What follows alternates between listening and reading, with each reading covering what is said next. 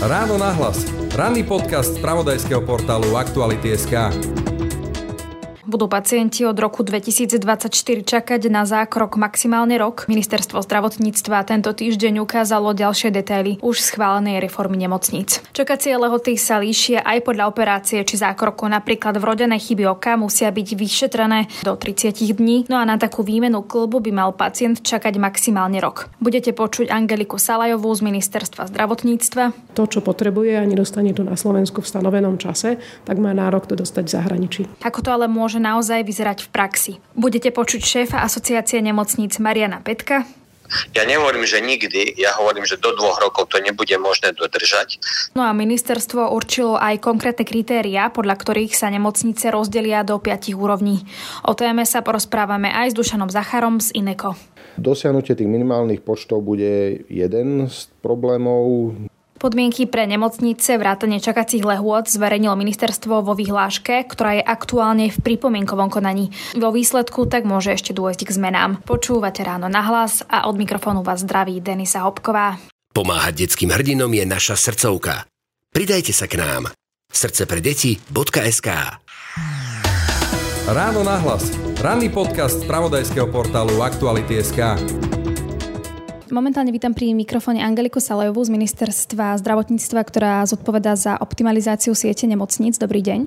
Pekný deň prajem. Taká prvá otázka, že či nie je trošku tak paradoxné, že budeme sa rozprávať o reforme nemocníc, o tom, že tie čakacie lehoty by sa mohli skrátiť, o tom, ako môže to zdravotníctvo vyzerať dobre o pár rokov, ale v zásade počujeme, že zdravotníci možno dajú výpovede, možno až 3000 lekárov, záchranári rovnako hovoria, že nie sú spokojní ani, ani zdravotníci, tak či sa vlastne nemôže stať, že celá tá reforma v úvodzovkách pôjde do koša? A samozrejme rozumiem tomu, že v zdravotníctve je ďaleko viacej problémov, než len toto, čo riešime my. To znamená, že bez toho, aby sa riešili otázky personálu, tak e, sa nedostaneme ďalej.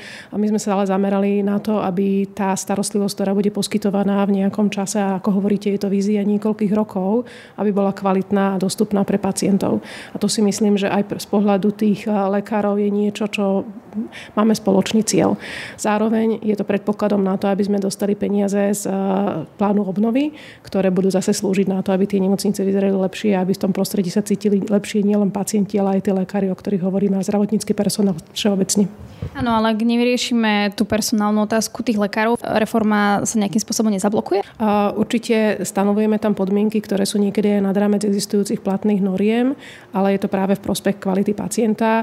To, čo sme si teda dali ako alternatívu, alebo teda možnosť do zákona, ktorou operujeme, je práve to odložená účinnosť. To znamená, že my vieme, že niektoré veci je veľmi ťažké dosiahnuť, ale bez toho, že by sme si dali na papier tú víziu, tak jednoducho potom sa tie kroky nerobia, ktoré k tomu vedú. To znamená aj z pohľadu toho, že koľko potrebujeme dozdielať zdravotníkov alebo koľko nám ich chýba v systéme, tak dnes tie čísla sa odhadujú podľa súčasného stavu a nie podľa toho ideálneho, do ktorého sa máme dostať. Takže bez toho, že by sme si dali na papier to, čo sme my teraz dali, že čo vlastne chceme dosiahnuť, tak ťažko povieme, že čo nám presne chýba.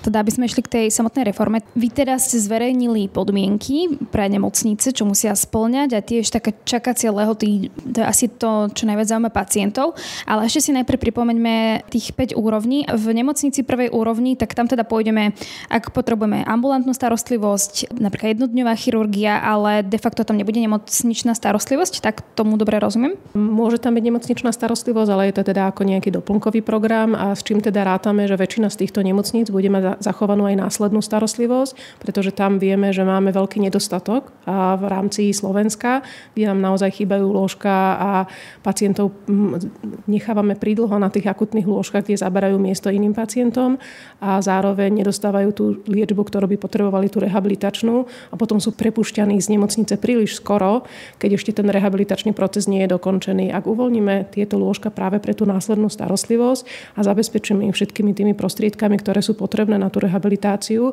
tak umožníme vlastne skorý návrat do, do e, života a pri predchádzaniu nejakým následkom, ktoré sú dneska bohužiaľ časté. Ale ak by som si zlomila ruku, Tak teda pôjdem skôr do tej nemocnice druhej úrovne. Závisí na tom, že ako si ju zlomíte, pokiaľ budete potrebovať iba ambulantné ošetrenie, tak vás určite ošetria aj v tej prvej nemocnici, teda nemocnice prvej úrovne. Ak by ste potrebovali operáciu, to znamená, že máte nejakú komplikovanejšiu zlomeninu, tak v tom prípade áno, to musíte ísť do vyššej úrovne nemocnice, kde túto starostlivosť vedia zabezpečiť v dostatočnej kvalite. Čiže napríklad operácie v prvej nebudú, ale len v druhej a v tých ďalších.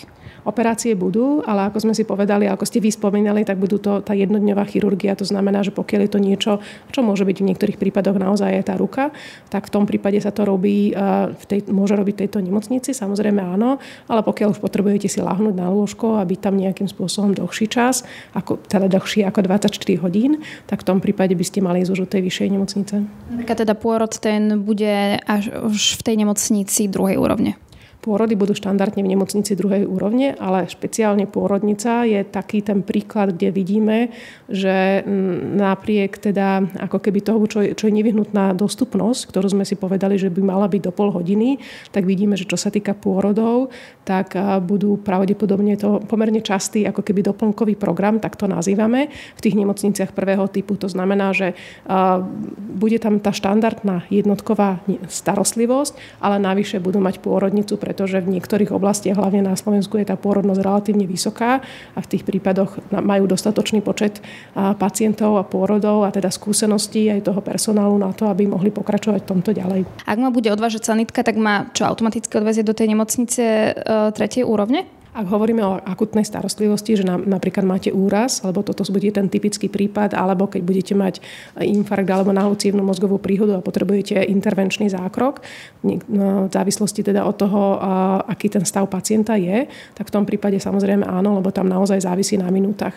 V mnohých prípadoch, ale v tej e, trojkovej úrovni nemocníc sa budú poskytovať aj plánovaná starostlivosť. Tak tam e, samozrejme takisto ako dneska cestujeme e, za zdravotnou starostlivosťou, tak to bude pokračovať ďalej ďalej. A v princípe tam sa až tak veľa nezmení, skôr naopak rátame s tým, že v niektorých regiónoch nám chýbajú určité odbornosti vzhľadom na to, že to nebolo nejakým spôsobom regulované a práve chceli by sme doviesť, doniesť tieto e, odbornosti do tých regiónov, aby napríklad pri úraze hlavy mal pacient zabezpečenú neurochirurgickú starostlivosť, ktorá dnes, dnes nie je rovnomerne rozdelená. Teda tá štvrtá e, úroveň, tak teda to je čo, nejaká onkologická liečba? A, áno, ale treba povedať, že onkologická liečba bude určite aj na tých nižších úrovniach, ale nejaká taká špecifická, nejaké zriedkavejšie nádory alebo nejaké operácie, ktoré sú náročné a ktorých e, sa ne nerobí veľa, tak je potrebné, aby sa naozaj centralizovali. To znamená, toto je jeden príklad. Ďalší príklad sú vlastne kardiocentrá, ktoré takisto už dneska sú vlastne len na pár miestach na Slovensku. To znamená, že kardiochirurgické výkony sa tiež za nimi dnes cestuje eh, do troch miest eh, na Slovensku. A tá piata, tak tam sa napríklad uvádza transplantácia srdca. To sa predpokladá, že bude v hlavnom meste. Áno, sú tam transplantácie, operácie vrodených vývojových chýb a dokonca teda treba povedať, že niektoré z týchto e, výkonov sa dneska vôbec nerobia ani na Slovensku, lebo nie je dosť pacientov ani na to, aby bolo jedno miesto na Slovensku. To znamená, že sa robia centrálne v rámci Európskej únie, napríklad niektoré vrodené vývojové chyby. Takže tiež je to niečo, čo je ďaleko dôležitejšie. A to sú tak zložité operácie, že tam je ďaleko dôležitejšie, aby ste mali dobrého dobrý tím, dobrého chirurga, dobrú predoperačnú a pooperačnú starostlivosť, než eh, to, že či to budete mať, eh, či pôjdete eh, za tým lekárom hodinu alebo dve alebo tri a tam naozaj ako je dôležité, aby, aby tá starostlivosť a tá skúsenosť toho personálu bola dostatočná. No, teda povedali sme si tých 5 úrovní a teda ja si predstavujem taký bežný občan príde možno do tej nemocnice prvej úrovne a zistí, že mu tam vlastne ho tam nemôžu operovať napríklad, či sa náhodou v tom nebudú strácať?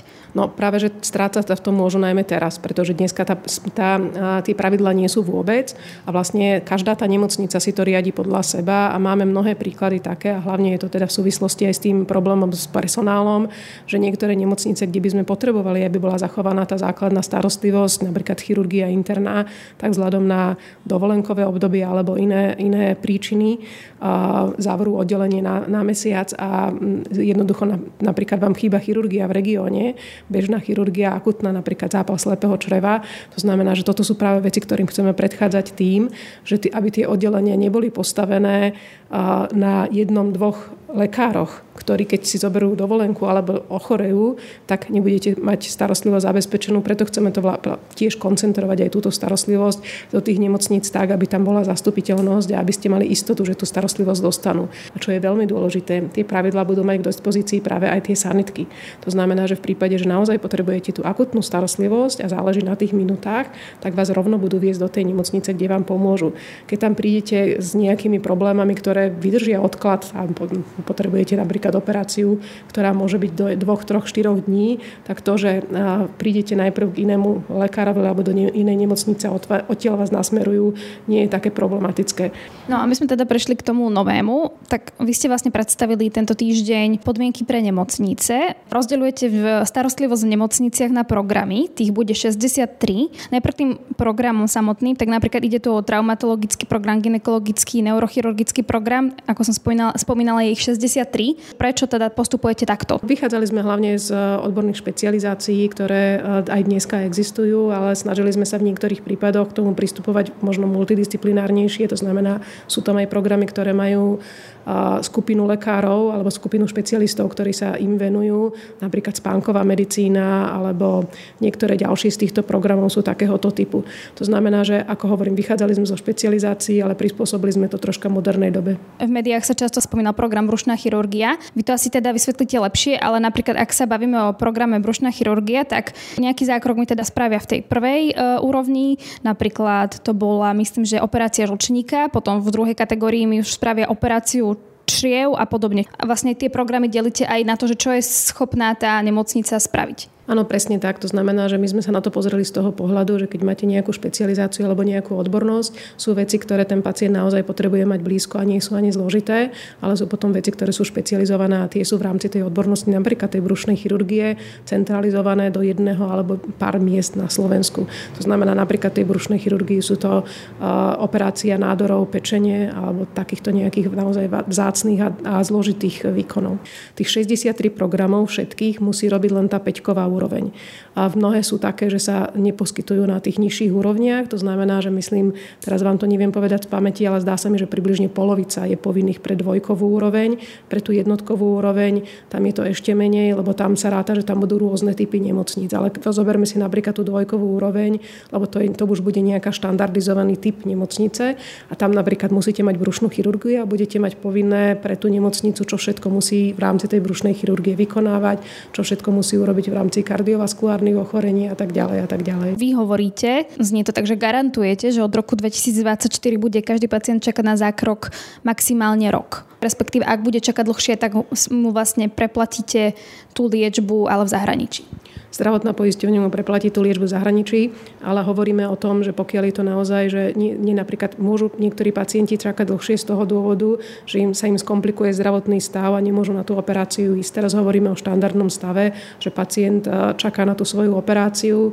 a napríklad na operáciu bedrového klbu, inak je zdravý, môže na tú operáciu nastúpiť v stanovenom termíne, v tom prípade čas, ktorý musí, za ktorý musí dostať tú starostlivosť od tej indikácie, teda od toho, kedy lekár povie, že vy potrebujete takúto operáciu, ten je fixne stanovený v tejto vyhláške a v prípade, že to nebude dodržané, tak je zdravotná poisťovňa povinná uhradiť starostlivosť v zahraničí, ak si to ten pacient zvolí.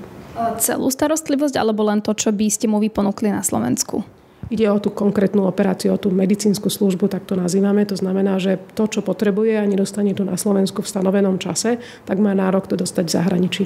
No ale teda už dnes sa stáva, že sa čaká dlhšie ako rok na zákrok. Aby som bola konkrétna, dal konkrétny príklad, tak v rozhovore denníka SME traumatolog Daniel Knap z nemocnice svätého Michala hovorí, že napríklad pri výmene bedrového kolbu aj dôsledku skôz operácií pre odloženú starostlivosť počas pandémie, napríklad si v Petrželke či na Kramároch, na operáciu bedrového kolbu počkáte približne 2 až 3 roky. Tak ako to, že v roku 2024 budeme už len čakať rok? Cieľom je práve nastaviť tie kapacity tak, aby sa toto dosiahlo. Samozrejme, je iná situácia teraz, tak ako hovoríte, že COVID, covidová epidémia, pandémia nám spôsobila náraz práve týchto čakacích lehod na tieto odkladné operácie.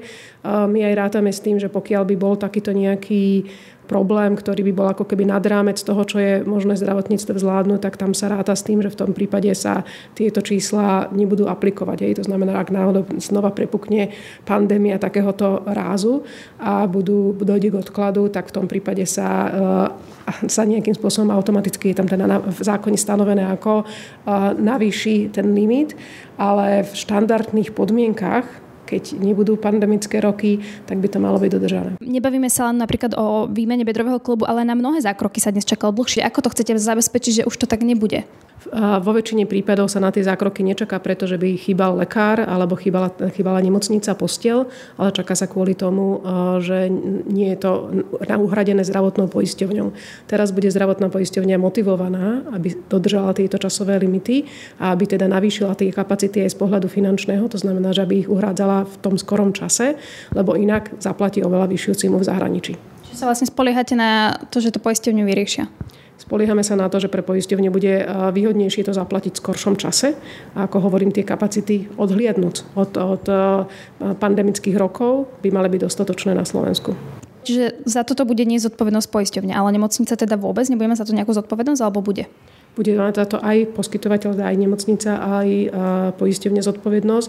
Práve preto sme to nastavili tak, že aby obidve boli motivované, alebo obidve tieto strany boli motivované toho pacienta čím najskôr vybaviť, lebo v opačnom prípade im hrozia nejaké sankcie alebo nejaké ako keby rizika z toho, ako som povedala, ako sankciu berte prosím v úvodzovkách, lebo ako som povedala, tá sankcia pre zdravotnú poisťovňu je vlastne to, že musí zaplatiť vyššiu cenu v zahraničí. Áno, a nemocnica bude mať nejakú sankciu?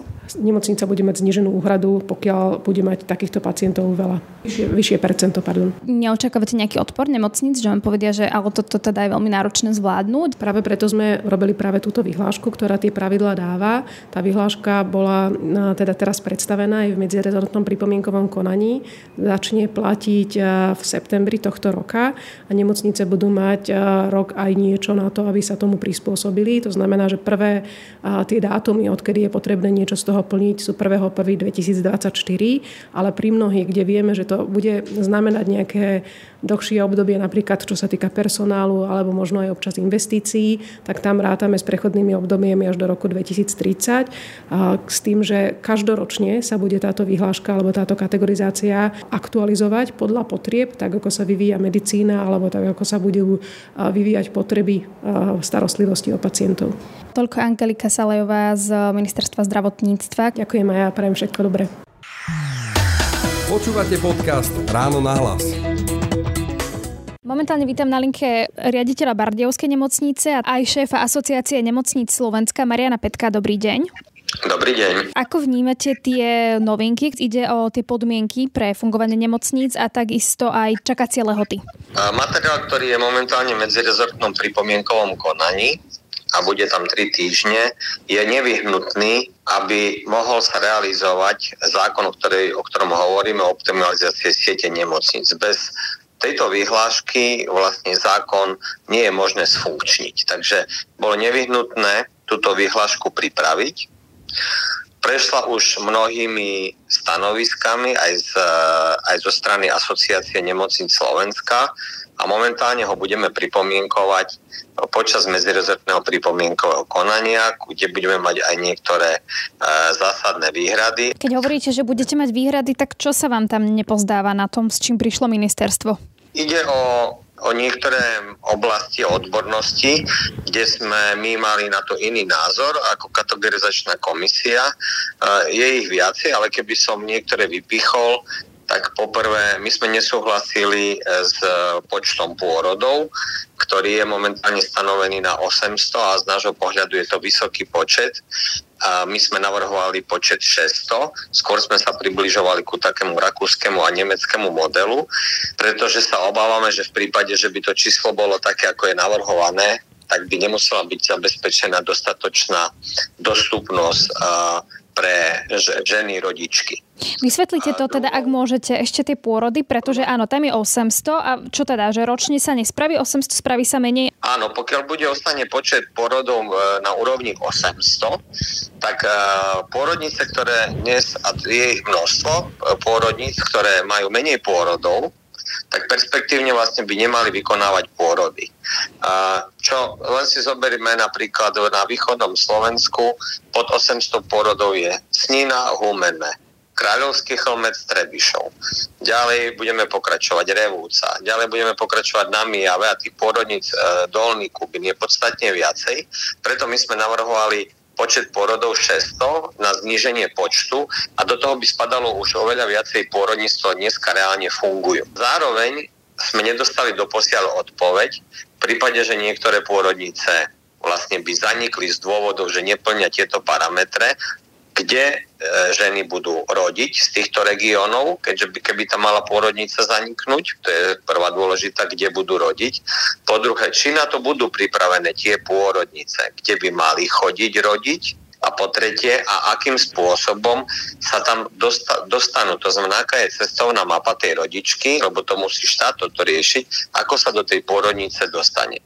Na toto sme zatiaľ odpovede nedostali a preto napríklad v tejto oblasti je e, naša pripomienka závažná, čo sa týka počtu pôrodov. Ale ministerstvo hovorí, že napríklad ak máte dve pôrodnice v okolí a v oboch sa deje to, že je pod 800 pôrodov, takže jednu z nich zrušia a do tej druhej, druhej pôrody presunú. Čiže ministerstvo ako keby to chce nejakým spôsobom riešiť. No ale to sa opýtajte ministerstva akým, lebo my hovoríme zároveň.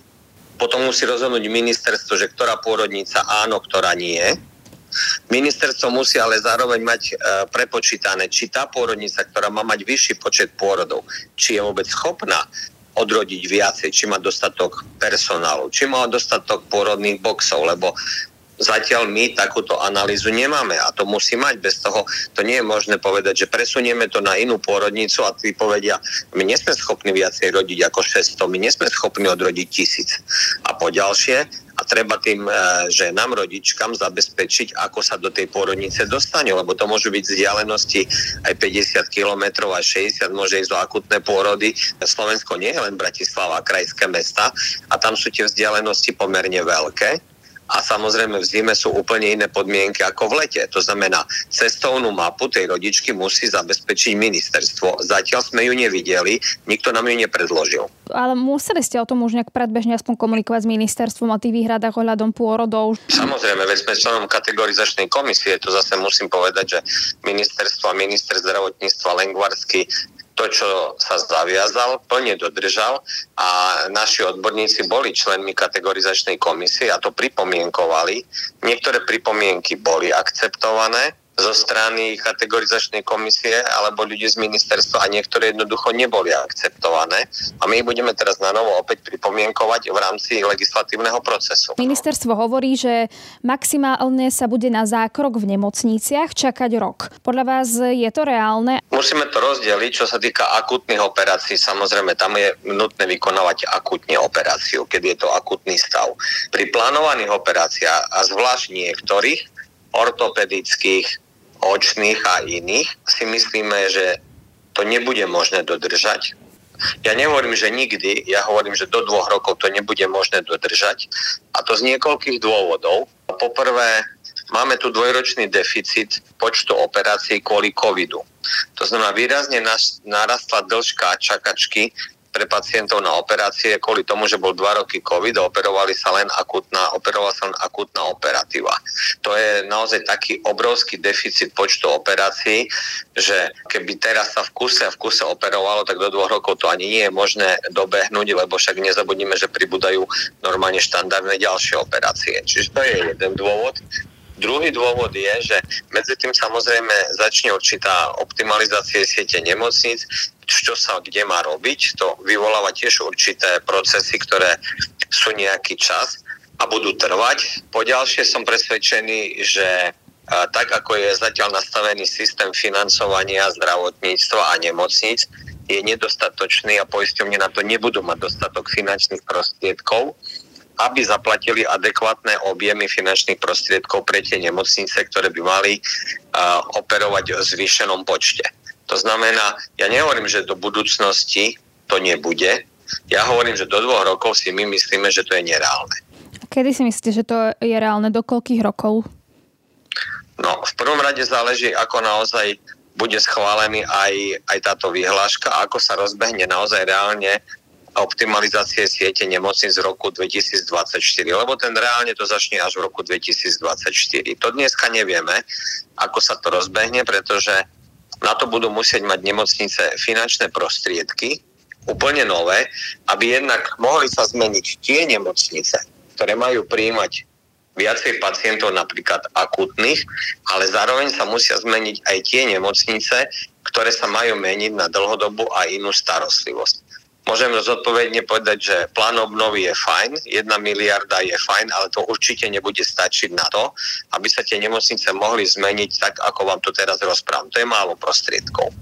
Ale dneska už vieme určite dva faktory. Jeden faktor je ten, že toľko sa nahromadilo a ešte nevieme, či nepríde ďalšia voľna covidu, e, to nikto nevie, čo bude v septembri, oktobri. Bavíme sa o tom, keby neprišla. Lebo keď náhodou príde ďalšia voľna covidu, určite to nebudeme schopní realizovať. Ale aj keby neprišla, toľko sa nahromadilo počet operácií za tie dva roky, že to jednoducho nie je možné kapacitne. A to nie len u nás, to nie je možné kapacitne ani vo vyspelejších štátoch Európskej únie, ako sme my. Mimochodom, vo Veľkej Británii sú ešte oveľa dlhšie čakacie doby, ako tie, ktoré sa u nás teraz hovorí. Čiže to je druhý faktor. A tretí faktor je ten, že Slovensko dáva na uh, zdravotníctvo málo finančných prostriedkov. Stačí, keď si to porovnáme s Českou republikou, kde my dávame zhruba na občana 35 eur a Česká republika 70 eur, čiže raz toľko. No a jednoducho ten nedostatok finančných prostriedkov, ktorý ide do systému a aj pre nemocnice, sa bude prejavovať, že na to nebudú peniaze. Pokiaľ sa nezmení systém financovania a nezačneme financovať slovenské zdravotníctvo vyššími peniazmi, ako doposiaľ. Spomína sa aj personálne obsadenie a teda podľa vás takéto podmienky v tomto pláne ministerstva sú, sú reálne, lebo predsa len sa hovorí, že tých lekárov možno, že budú dávať výpovede v septembri, oktobri, nám už teraz chýba veľa sestričiek. Sú ambiciozne, ale sú nereálne. Nemocnice to nevedia ani nebudú schopné splniť, lebo keď štát si neplní základné povinnosti, a to trvá už roky, to znamená, štát nie je schopný zabezpečiť dostatok personálu pre zdravotnícke zariadenia, jednak výchovou medikov, výchovou uh, sestriček, po prvé. Po druhé, nie je schopný zabezpečiť, aby tie sestry a doktori stade neodchádzali. A dnes vieme, že chýba tomto systéme dnes chyba 3000 lekárov a keby sme brali lekárov nad 60 rokov, tak je to takmer 5000. A keď chyba sestier podľa rôznych údajov, ale v priemere 5000, no tak uh, z nedostatku sa dostatok nedá zrealizovať. To je proste nereálne. Pokiaľ štát nezmení uh, svoj pohľad, štát a politici, svoj pohľad na zdravotníctvo, a na školstvo a nezačne ho dostatočne finančne zabezpečovať a po prvé a po druhé nezabezpečia dostatočnú výroku, tak môžu sa dávať vyhlášky, aké chcú, ale tie budú nereálne, pretože nebude možné ich naplniť. Ešte k tým podmienkam musíte splňať aj nejaké materiálno-technické vybavenie. To je podľa vás o, bez problémov nejak naplniť, že toto nemocnice budú zvládať, alebo aj tam môžu byť nejaké problémy? Nie je to bez problémov, ale je to skôr reálne. U personálne je to nereálne. Tu je to skôr reálne, ale opäť podstatné je aj to, podľa toho, ako sa tie nemocnice majú meniť, viete, lebo niektoré sa majú meniť na jednotky, niektoré sa majú meniť na dvojky, niektoré na trojky. A keď na to nebude dostatok finančných prostriedkov pre tie nemocnice, buď cez platby za výkony od zdravotných poisťovní alebo od štátu cez plán obnovy, kapitálové prostriedky alebo iné formy zdrojov a tie nemocnice na to nebudú mať peniaze, no tak to nedokážu urobiť, lebo z bežnej platby od zdravotných poisťovní to nedokážu urobiť a zrealizovať. Tak budeme to určite sledovať, ale na teraz ďakujem šéfovi asociácie nemocníc Marianovi Petkovi. Ďakujem pekne, pekný deň. Počúvate podcast Ráno na hlas. Pri mikrofone vítam eh, riaditeľa Inštitútu pre ekonomické a sociálne reformy Ineko Dušana Zachara. Dobrý deň. Dobrý deň, prajem. Bude dôležité, aké má vybavenie nemocnica, či splňa počet, eh, minimálny počet výkonov na nemocnicu a podobne. Tieto podmienky, keď ste ich vy videli, tak podľa vás eh, tie nemocnice toto budú zvládať, splniť? A ešte by som vás doplnil, ešte budú musieť splňať štátom stanovené indikátory kvality, ktorých je vyše 600 pre každý program e, nejaký iný set e, indikátorov kvality, čiže to veľmi, veľmi vítam, veľmi to chválim že sa štát na toto pozrel, lebo teda je dôležité aj sledovať kvalitu zdravotnej starostlivosti, či, pos, či poskytovateľia poskytujú pacientom e, dostupnú aj časovo, aj finančne, ale aj kvalitatívne dostupnú zdravotnú starostlivosť. A či to budú nemocnice vedieť splniť, no tak to je, to je veľká otázka. A podľa mňa tam bude nejaká, nejaký proces viacročný, ktorý bude nábehový a budú sa tieto limity a, a požiadavky podľa mňa aj z aplikačnej praxe upravovať a, a uvidíme, na čo budeme mať aj zdroje. A podľa toho budeme musieť nastavovať tie minimálne štandardy a tie mantinely, lebo je fakt, že ak, ak budú nejaké čakacie doby u všetkých troch zdravotných poisťovní vyššie, ako je legislatívne stanovené, tak si musíme dať otázku, že či fakt nie je niekde problém na, v nastavení toho kritéria a buď pridať do zdravotníctva viac peňazí, alebo zmeniť to kritérium. Čo tam teda sú možno také tie najzásadnejšie veci a pri ktorých možno nemocnice budú mať najviac problémov? No, dosť často sa, sa spomínalo, dajme tomu pri programe pôrodníckom, počty pôrodov za rok. Teraz je to špecifikované na 800 pôrodov ročne, čo nebudú splňať samozrejme všetky nemocnice. A Môže sa v niektorých nemocniciach e, oddelenie ginekologicko-pôrodnické transformovať na, na iný typ zdravotnej starostlivosti. A samozrejme ten, ten nábeh bude postupný, lebo nie je možné v, nie, v niektorej nemocnici pôrodnicu hneď zavrieť a bez toho, aby v susednom meste alebo okrese vznikla o toľko väčšia pôrodnica, tak toto bude toto si bude vyžadovať aj investičné náklady, rozširovanie kapacít, stavebné úpravy. Dosiahnutie tých minimálnych počtov bude jeden z problémov, dosiahnutie pravdepodobne personálnych a materiálno-technických normatívov, ak sú nastavené prísne, toto neviem ja posúdiť, tak to tiež môže, môže hrať určitú rolu, ale verím, že poskytovateľia si sadnú alebo už, si, už sedeli s ministerstvom a tie, tie kritéria sú nastavené realisticky.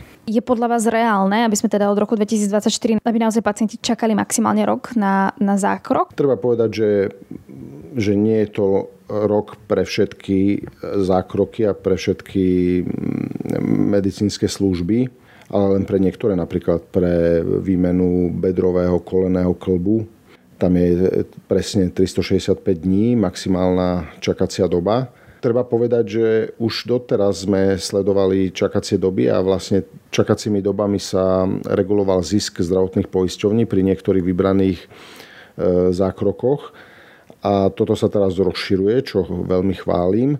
A uvidíme, čo urobila korona, či nepredlžila tieto čakacie doby, ale vieme, že tým, že sa začalo to sledovať ešte pred, pred touto reformou, tak, tak efekt bol, že sa znižovali čakacie doby. Čiže toto očakávam aj teraz, ale samozrejme bude to závisieť aj od disponibilných zdrojov a či, či je to ten benchmark, to, tá, tá, ten limit, či je nastavený realisticky, alebo je prestrelený, alebo podstrelený. To ešte uvidíme.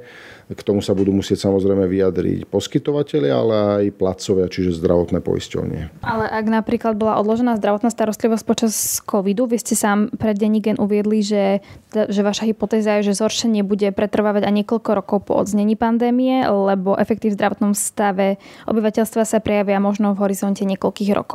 Keď si toto skombinuje, tak, kombinujeme, tak nie je možné, že napríklad o dva roky práve, že tie nemocnice ešte budú mať viac e, prípadov, kde sa bude musieť riešiť takáto operácia taká a že tie nemocnice to proste nebudú stíhať tie limity.